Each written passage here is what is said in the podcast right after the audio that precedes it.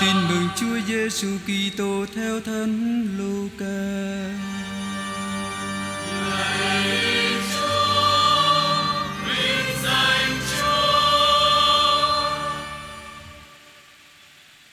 Khi ấy, bà Elizabeth có thai được 6 tháng, thì Thiên Chúa sai sứ thần Gabriel đến một thành miền Galilee gọi là Nazareth, gặp một trinh nữ đã thành hôn với một người tên là Giuse, thuộc dòng dõi vua David. Trinh nữ ấy tên là Maria.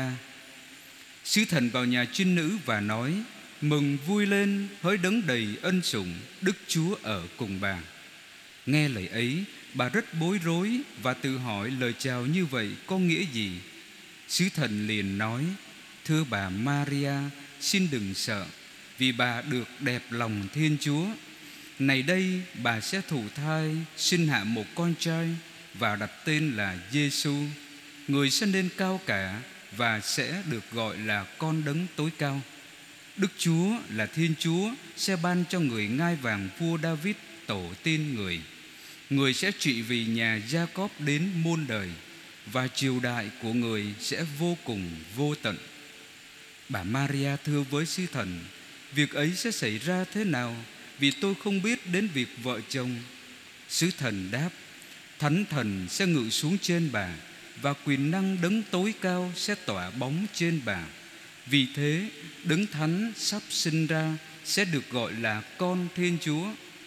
Kìa bà Elizabeth, người họ hàng với bà, tuy già rồi mà cũng đang cưu mang một người con trai.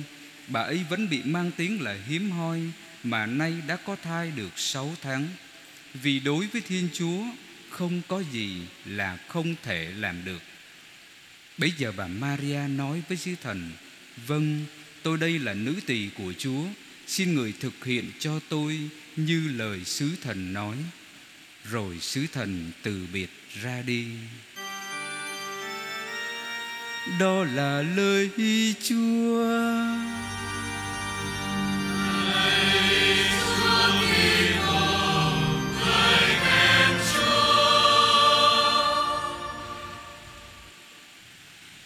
Thưa anh chị em, tôi xin chia sẻ với anh chị em 4 điểm trong phần phụ du lời Chúa của ngày Chủ nhật thứ 4 mùa vọng năm B. Điểm thứ nhất là bài đọc 1 trích từ sách Samuel quyển thứ 2 chương 7 câu 1 cho đến câu 5, câu 8b cho đến câu 12, câu 14a và câu 16. Tất cả đều xoay quanh cậu bé David, một đứa con trai út trong gia đình, được cha của mình là ông Jesse sai ra đồng chăn đàn chiên dê của gia đình. Được ông Samuel tìm đến nhà để xức dầu để làm vị vua tương lai của Israel, điều mà David không hề nghĩ tới. Bây giờ ông đã là vua này, đã ngự trên ngai vàng vua, cái thay vua Saul đã chết đó. David đứng đầu vương quốc, cả 12 chi tộc đều thần phục và liên kết với ông để xây dựng một kinh đô hoành tráng. Ông đã chinh phục pháo đài Jebus trên đồi Sion, cho nên lúc đó vẫn thuộc về một trong 12 chi tộc Israel. Rồi theo lời tư vấn của ngôn sứ Gad, ông mua một thửa đất nằm trên một ngọn đồi chế ngự pháo đài của ông. Nhà vua cũng cho rước hòm bia giao ước hết sức long trọng về kinh đô và đặt trong một chiếc lều, giống như xưa khi hòm bia giao ước đồng hành với dân Israel kể từ núi Sinai. Cuối cùng, giống như tất cả các vị vua khác, ông cũng xây một hoàng cung, một lâu đài bằng gỗ quý, trong khi vua vũ trụ được tất cả mọi người tôn thờ lại ngự trong một chiếc lều đơn sơ. Ông tham khảo ý kiến của ngôn sứ Nathan. Ông xem, tôi được ở nhà bằng gỗ bá hương, còn hòm bia Thiên Chúa thì ở trong lều vải. Phản ứng đầu tiên của ngôn sứ Nathan: tất cả những gì Ngài ấp ủ trong lòng, xin Ngài cứ đi mà thực hiện, vì Đức Chúa ở với Ngài. Thoạt nhìn thì ý định của vua David thật là đáng khen. Đàn khác tất cả các vua chúa trần gian đều làm như vậy hết. Xây dựng một đền thờ, đó là bảo đảm cho triều đại của các vị luôn vững bền, và làm như thế các ngài tin chắc sẽ được thần linh phù trợ. Đằng khác, đền thờ là một điểm nối kết, giữ một vai trò rất quan trọng trong việc củng cố sự hiệp nhất của một dân tộc. Đó là một trong những vấn đề của triều đại David lúc khởi đầu. Nhưng ngay đêm đó, có lời Thiên Chúa phán với ông Nathan rằng Thiên Chúa không đồng tình với dự định của David đâu. Điều đó cho ta thấy tư tưởng của loài người không phải là tư tưởng của Thiên Chúa, như ngôn sứ Isaiah đã nói. Câu trả lời của ngôn sứ Nathan gồm hai điều. Trước tiên là một lời từ chối, tiếp đến là một lời hứa. Chúng ta khá ngạc nhiên về lời từ chối của Đức Chúa. Ngươi mà xây nhà cho ta ở sao? Có ba lý do. Thứ nhất, Đức Chúa không yêu cầu làm việc đó. Thứ hai, David tưởng rằng đặt Chúa ở một chỗ cố định được sao? Thứ ba, đừng có đảo lộn nhiệm vụ, vị trí giữa Thiên Chúa và David, cũng như giữa Thiên Chúa và con người. Người đóng vai trò ân nhân là chính Thiên Chúa. Hãy nhớ lại biết bao ân huệ Chúa đã làm cho ngươi. Thiên Chúa nhắc cho David nhớ. Thứ nhất, ta không hề yêu cầu ngươi làm việc đó. Đức Chúa không bao giờ chờ đợi David xây nhà cho người ở đâu. Một cái liệu đơn sơ hay một dinh thự nguy hoa không thêm gì cho sự cao cả của Thiên Chúa hết. Tất cả những gì con người làm cho Thiên Chúa chỉ làm lợi cho con người, chứ không cho Thiên Chúa. Thánh Augustino đã nói như vậy. Cả một cái máng cỏ hết sức đơn giản, Chúa cũng có ngại đâu. Thứ hai, ngươi tưởng rằng đặt ta vào nơi cố định được sao? Thiên Chúa phán với David, từ Sinai hòm bia giao ước luôn luôn được đặt trong một chiếc lều du mục đơn giản và luôn luôn di chuyển theo dân ở bất cứ nơi nào, như là một dấu chỉ sự hiện diện thường xuyên của Đức Chúa ở giữa dân người. Thiên Chúa sai ngôn sứ Nathan đến nói với David, thật vậy, từ ngày ta đưa con cái Israel lên từ Ai Cập cho tới ngày hôm nay, ta không hề ở trong một ngôi nhà, nhưng ta đã nơi đây mai đó, trong một cái lều và trong một nhà tạm. Trong suốt thời gian rày đây mai đó, với toàn thể con cái Israel, có bao giờ ta đã lên tiếng hỏi một trong các thủ lãnh của Israel mà ta đã đặt lên chăn dắt dân ta là Israel, sao các ngươi không xây cho ta một ngôi nhà bằng gỗ bá hương? 2 Samuel chương 7 câu 6 cho đến câu 7. Bởi vì người ta không được phép ép buộc Thiên Chúa ở chỗ này hay là ở chỗ kia. Không được. Thiên Chúa hoàn toàn tự do. Người ta không thể ấn định chỗ ở cho Thiên Chúa. Chính người tự nguyện ở giữa chúng ta và đồng hành cùng chúng ta trên mọi nẻo đường chúng ta đi ở trần thế này. Thứ ba, đừng có tìm cách đảo lộn vị trí, vai trò giữa Thiên Chúa và David. Như luôn luôn giữa Thiên Chúa và con người, Thiên Chúa luôn luôn là ân nhân.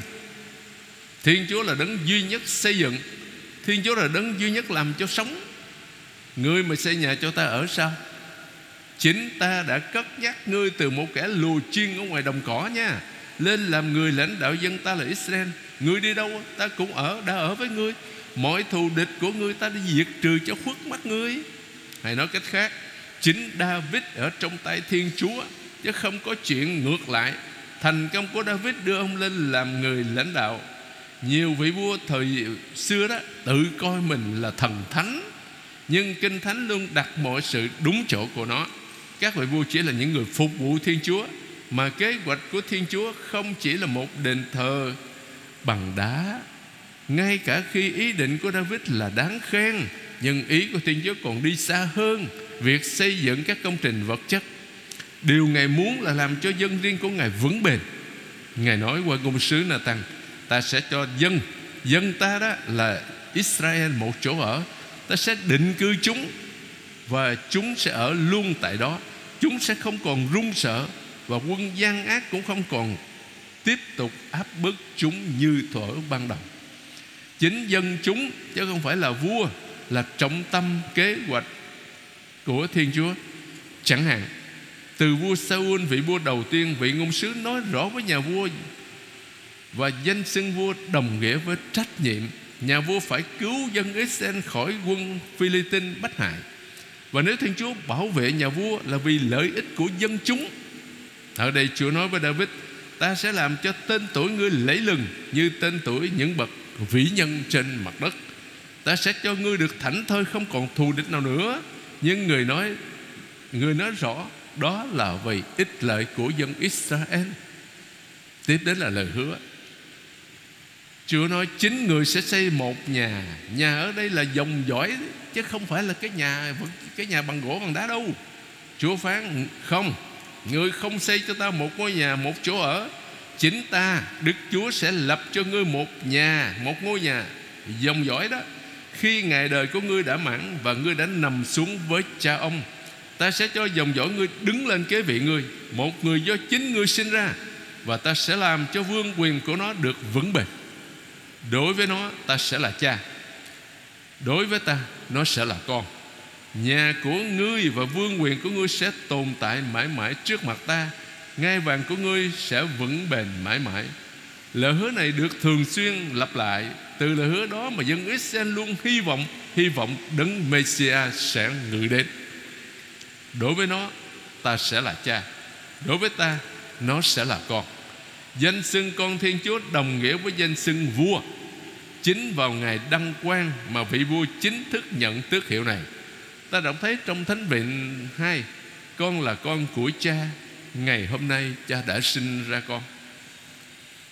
Ta hiểu tại sao tác giả Tin Mừng nhấn mạnh đến việc Chúa Giêsu thuộc dòng dõi vua David, bởi vì Chúa Giêsu Kitô lời hứa đã được thực hiện. Nơi Chúa Giêsu Kitô lời hứa đã được thực hiện quá lòng mong ước của dân Israel. Con vua David thật sự cũng là con Thiên Chúa. Trong câu chuyện truyền tin, Thánh Luca ám chỉ giao ước đã được ký kết giữa Thiên Chúa và vua David. Chúng ta bước sang điểm thứ hai, đáp ca Thánh Vịnh 88. Thánh Vịnh 88 dài đến 53 câu, ca tụng ân nghĩa của Chúa đối với nhà David, mà một ca viên vừa hát những câu trích từ Thánh Vịnh này. Trong Kinh Thánh, có lẽ toàn bộ Thánh Vịnh được sáng tác trong thời kỳ dân Israel đang sống kiếp lưu đày ở Babylon. Các Thánh Vịnh ghi lại những nét chính yếu trong lịch sử của dân tộc này, những bước đầu của giao ước, những lời hứa dành cho nhà David, niềm trông đợi đấng Messiah. Và bây giờ là kiếp lưu đày, nghĩa là tất cả đều sụp đổ. Không còn vua Jerusalem, không còn người kế vị ngai vàng, vì thế không có đấng Messiah. Phải chăng Thiên Chúa đã quên các lời hứa của người?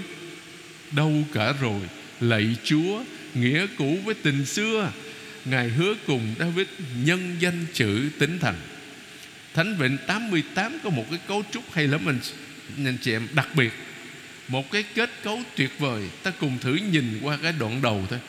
Tình thương Chúa đời đời con ca tụng, qua muôn thế hệ miệng con rao giảng lòng thành tín của Ngài. Tình thương ấy được xây dựng tới thiên thu, lòng thành tín Chúa được thiết lập trên trời. Ở đây ta thấy các câu nó song song với nhau.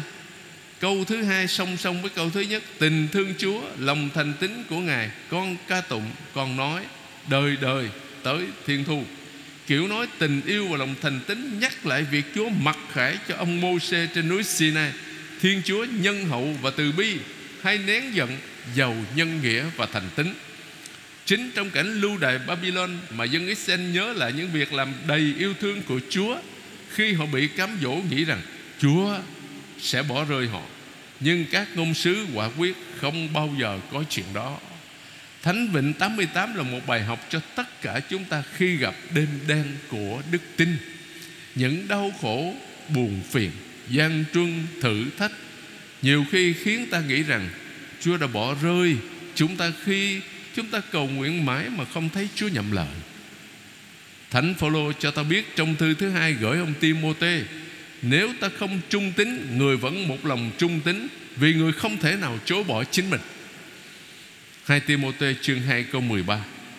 Chúng ta bước sang điểm thứ ba là bài đọc 2, trích từ thư Thánh Phaolô tông đồ gửi tín hữu Roma chương 16 câu 25 cho đến 27.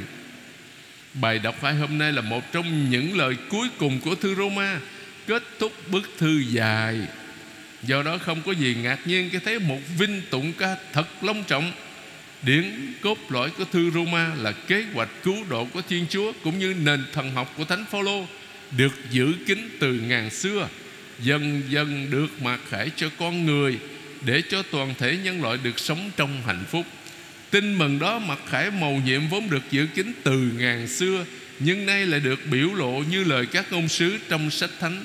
Theo lệnh của Thiên Chúa, Đấng hằng có đời đời, mầu nhiệm ấy được thông báo cho muôn dân biết để họ tin mà vâng phục Thiên Chúa. Kiểu nói để họ tin mà vâng phục có thể làm chúng ta ngạc nhiên. Thật ra kiểu nói sự vâng phục đức tin là kiểu nói thuần túy kinh thánh về hình thức cũng như nội dung. Về hình thức đó chỉ là cách nói nhấn mạnh.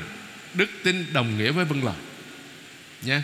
Nhưng với một nghĩa tuyệt đẹp của từ vâng lời trong Kinh Thánh có nghĩa là tin tưởng. Trong Kinh Thánh, vâng lời là lắng nghe một cách trìu mến, vì người nghe đang đặt trọn niềm tin vào người nói, nghĩa là có đức tin. Hôm nay các bạn hãy nghe lời Chúa phán, Thánh Vịnh 94, nghĩa là hôm nay các bạn hãy tin tưởng Thiên Chúa. Đó là một chủ đề liên tục ở trong Kinh Thánh, kể cả trong Kinh Sê-ma của Do Thái giáo, Đệ Nhị Luật chương 6 câu 4. Đó là một lời tuyên xưng đức tin của dân Israel. Vì thế ở đây Thánh Phaolô nói về việc thông báo mầu nhiệm này cho tất cả các dân ngoại biết để họ tin mà vâng phục Thiên Chúa. Đó cũng là một chủ đề khác của Kinh Thánh, kế hoạch của Thiên Chúa thì phổ quát. Ta thường nói Thánh Phaolô là một vị tông đồ dân ngoại, nhưng trước Ngài rất lâu, Cựu ước đã quả quyết rằng ơn cứu độ của Thiên Chúa liên quan đến toàn thể nhân loại, chứ không chỉ dành riêng cho người Do Thái không đâu. Ta nhớ lại lời Thiên Chúa phán với ông Abraham: nhờ ngươi mọi gia tộc trên mặt đất sẽ được chúc phúc. Sáng thế chương 12 câu 3.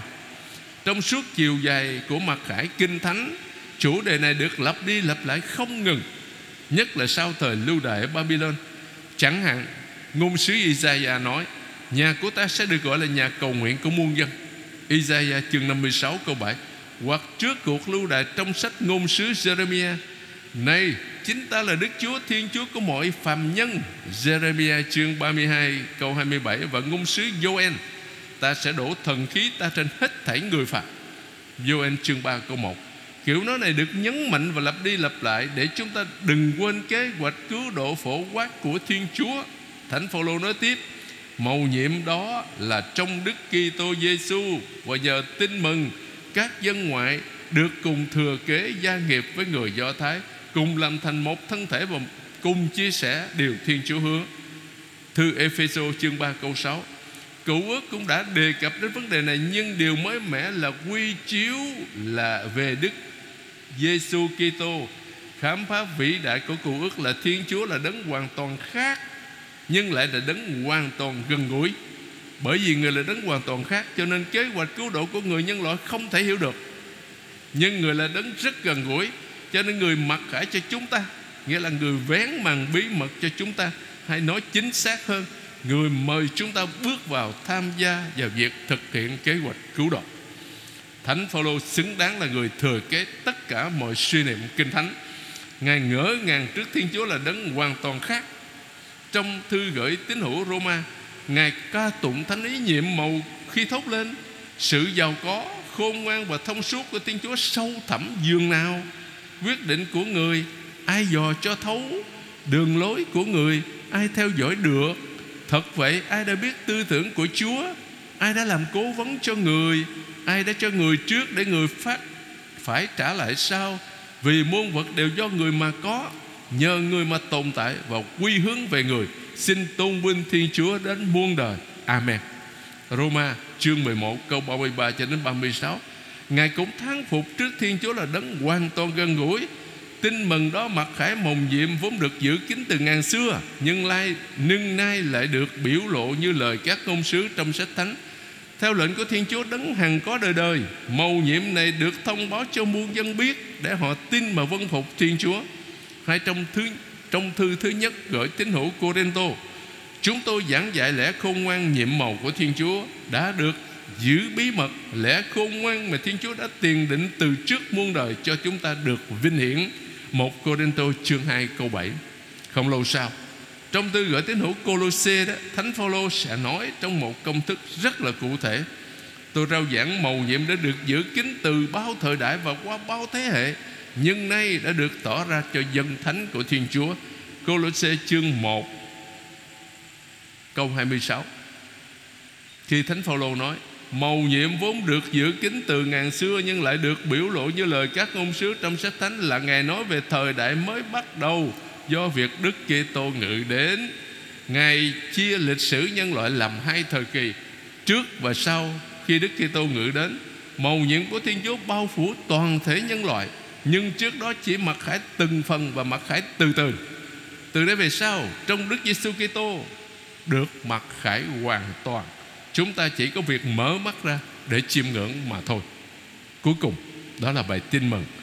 Tin mừng Luca chương 1 câu 26 cho đến 38. Ngày xưa đó, Nazareth là một ngôi làng nhỏ không mấy tiếng tăm, nhưng là nơi sứ thần Gabriel được Chúa sai đến trao cho trinh nữ Maria lời chúc mừng đẹp nhất, cao quý nhất mà một người nữ có thể nhận được, đấng đầy ân sủng. Chúng ta không có ngạc nhiên khi cuộc gặp gỡ Đức trinh nữ Maria hoàn toàn.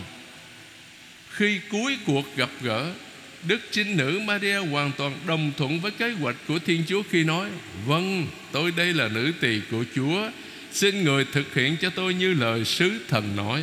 Giữa hai câu nói này, lịch sử nhân loại sắp bước sang một trang mới. Giờ của mầu nhiệm nhập thể đã vang lên. Từ nay về sau sẽ không còn gì giống như trước nữa. Tất cả mọi lời hứa của cựu ước sắp được thực hiện. Mỗi lời nói của sứ thần Gabriel gợi nhớ những lời hứa đó và nói lên niềm trông đợi đấng Messiah. Trước hết, người ta chờ đợi một vị vua xuất thân từ dòng dõi David, vua David. Mà ở đây ta nghe một tiếng vang của lời hứa cho David do ngôn sứ Nathan truyền đạt: "Ta sẽ cho dòng dõi ngươi đứng lên kế vị ngươi, một người do chính ngươi sinh ra, và ta sẽ làm cho vương quyền của nó được vững bền." 2 Samuel chương 7 câu 12. Kể từ lời hứa tuyệt vời này mà dân Israel luôn trông đợi đấng Mê-xia ngự đến. Mà ở đây đó là trọng tâm những lời của sứ thần Gabriel. Đức Chúa là Thiên Chúa sẽ ban cho người ngai vàng vua David, tổ tiên người sẽ trị vì nhà Jacob đến muôn đời, và triều đại của người sẽ vô cùng vô tận. Một danh xưng khác, người sẽ được gọi là con đấng tối cao. Trong ngôn ngữ của Thánh Kinh, danh xưng đó có nghĩa là vua, bởi vì ta còn nghe vang lên những lời ngôn sứ Nathan nói với vua David. Thiên Chúa đã nói về người thuộc dòng dõi David: "Đối với nó ta sẽ là cha, đối với ta nó sẽ là con." Lời hứa này được nhắc đến mỗi khi có một vị vua được phong vương. Con là con của cha, ngày hôm nay cha đã sinh ra con. Câu triều đại người sẽ vô cùng vô tận cũng gợi nhớ những lời của ngôn sứ Daniel nói về con người sẽ nhận một vương quyền vĩnh viễn. Đức Maria hiểu tất cả. Tuy nhiên, người nhắc lại cho sứ thần Gabriel người vẫn là trinh nữ, thì bình thường không thể có em bé được. Sứ thần giải tỏa thắc mắc cho người ngay: "Thánh thần sẽ ngự xuống trên bà, và quyền năng đấng tối cao sẽ tỏa bóng trên bà. Vì thế đấng thánh sắp sinh ra để sẽ được gọi là con Thiên Chúa. Ta biết rằng đấng Mê-xia sẽ nhận được quyền năng của thần khí để hoàn thành sứ vụ cứu độ." Chẳng hạn ngôn sứ Isaiah đã nói: "Từ gốc Jesse sẽ đâm ra một nhánh nhỏ, từ cội rễ ấy sẽ mọc lên một mầm non. Thần khí Đức Chúa sẽ ngự trên vị này." Isaiah chương 11 câu 1 cho đến câu 2. Nhưng xa hơn nhiều, vì con trẻ chính là con Thiên Chúa, đấng thánh sắp sinh ra sẽ được gọi là con Thiên Chúa. Việc sinh ra này là một cuộc tạo thành mới thật sự. Ta nghĩ ngay đến câu sau đây của sách Sáng Thế, là cuốn sách đầu tiên của bộ Thánh Kinh. Lúc khởi đầu Thiên Chúa sáng tạo trời đất, thần khí Thiên Chúa bay là trên mặt nước. Sáng Thế chương 1 câu 2. Và nghe dội lại lời ở Thánh Vịnh 103: "Sinh khí của Ngài gửi tới là chúng được dựng nên." Sự hiện diện này còn được nhắc lại trong câu nói: "Quyền năng đấng tối cao sẽ tỏa bóng trên bà." Đó là dấu chỉ sự hiện diện của Thiên Chúa trong lều hội ngộ, trong hành trình trên sa mạc. Trong mầu nhiệm hiển dung, chính đám mây bao phủ các ông, ám chỉ con Thiên Chúa. Đây là con ta, người đã được ta tuyển chọn, hãy vâng nghe lời Người. Đối diện với tất cả những lời truyền tin của sứ thần Gabriel, Đức Trinh Nữ Maria đã trả lời rất đơn giản. Ta có thể nói đó là một gương mẫu tuyệt vời cho việc vâng phục trong đức tin. Như Thánh Phaolô đã nói, nghĩa là hoàn toàn tin tưởng vào Thiên Chúa. Đức Trinh Nữ Maria lấy lại lời đáp của tất cả các vị tiền bối trong Cựu Ước, từ Abraham, dạ con đây, Sáng Thế 22, hay là Samuel, lạy Chúa xin hãy phán vì tôi tới Chúa đang lắng nghe, 1 Samuel chương 3 câu 10. Lời đáp của Đức Trinh Nữ Maria hết sức đơn giản: vâng, tôi đây là nữ tỳ của Chúa, xin Người thực hiện cho tôi như lời sứ thần nói. Từ nữ tỳ ở đây đó chỉ thái độ tinh kính và mến yêu hơn là khiêm tốn, vì trong Kinh Thánh được là tôi tới Thiên Chúa là một vinh dự. Nhờ lời đáp xin vâng của Trinh Nữ Maria ở Nazareth mà ngôi lời đã trở nên người phàm và cư ngụ ở giữa chúng ta. Ở đây nghe vang lên lời hứa long trọng của ngôn sứ Sofonia: reo vui lên hỡi thiếu nữ Sion, hò vang dậy đi nào nhà Israel, hỡi thiếu nữ Jerusalem, hãy nức lòng phấn khởi, Đức Vua của Israel đang ngự giữa chúng ta, chính là Đức Chúa. Sofonia chương 3 câu 14 cho đến 15. Và còn đẹp hơn nữa, vì Đức Trinh Nữ Maria hằng ghi nhớ mọi kỷ niệm đó và suy niệm trong lòng. Lạy Chúa Giêsu, xin cho chúng con biết khiêm tốn vâng theo thánh ý Chúa trong hết mọi sự, khi mau mắn đáp xin vâng như Đức Trinh Nữ Maria là người mẹ kính yêu của tất cả chúng con. Trong đời sống đức tin thường ngày, khi gặp thử thách gian truân, khi gặp buồn phiền đau khổ, khi gặp khó khăn, ta chạy đến cùng ai? Đặt trọn niềm tin vào ai? Vào Chúa của chúng ta là Cha giàu lòng thương xót, hay vào mấy thầy bói? Chúng ta thử xét mình xem.